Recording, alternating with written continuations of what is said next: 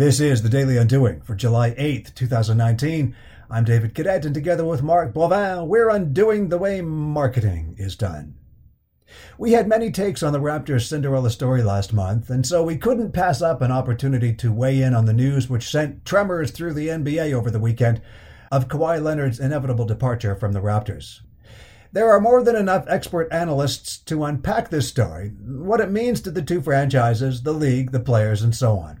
What we're interested in, as usual, is the why. Because the why in Kawhi is a reflection of the why in all of us. And within the why in all of us is where desire and opportunity lives. And this is vital for you if you're an entrepreneur, manager, leader, friend, spouse, parent. You get the message.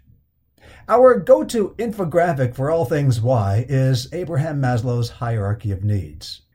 Every single conscious, subconscious, or unconscious need we have is sorted out in his brilliant framework. So, why did Kawhi leave the city which smothered him with love and so desperately wanted his reciprocation? At the very peak of Maslow's pyramid is the area of human psychology that fascinated Maslow himself more than anything else self actualization. The idea of us eternally seeking out fulfillment of our potential but if you think this is where we're going with Kawhi, you'd be mistaken. Nope. Kawhi's why lands in the space just below actualization self esteem, the need for status, recognition, and a sense of importance to others. Look, this might sound like judgment. It's not.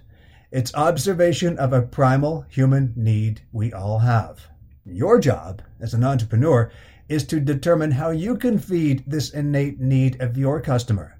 How does your product make others feel important? Don't feel ashamed.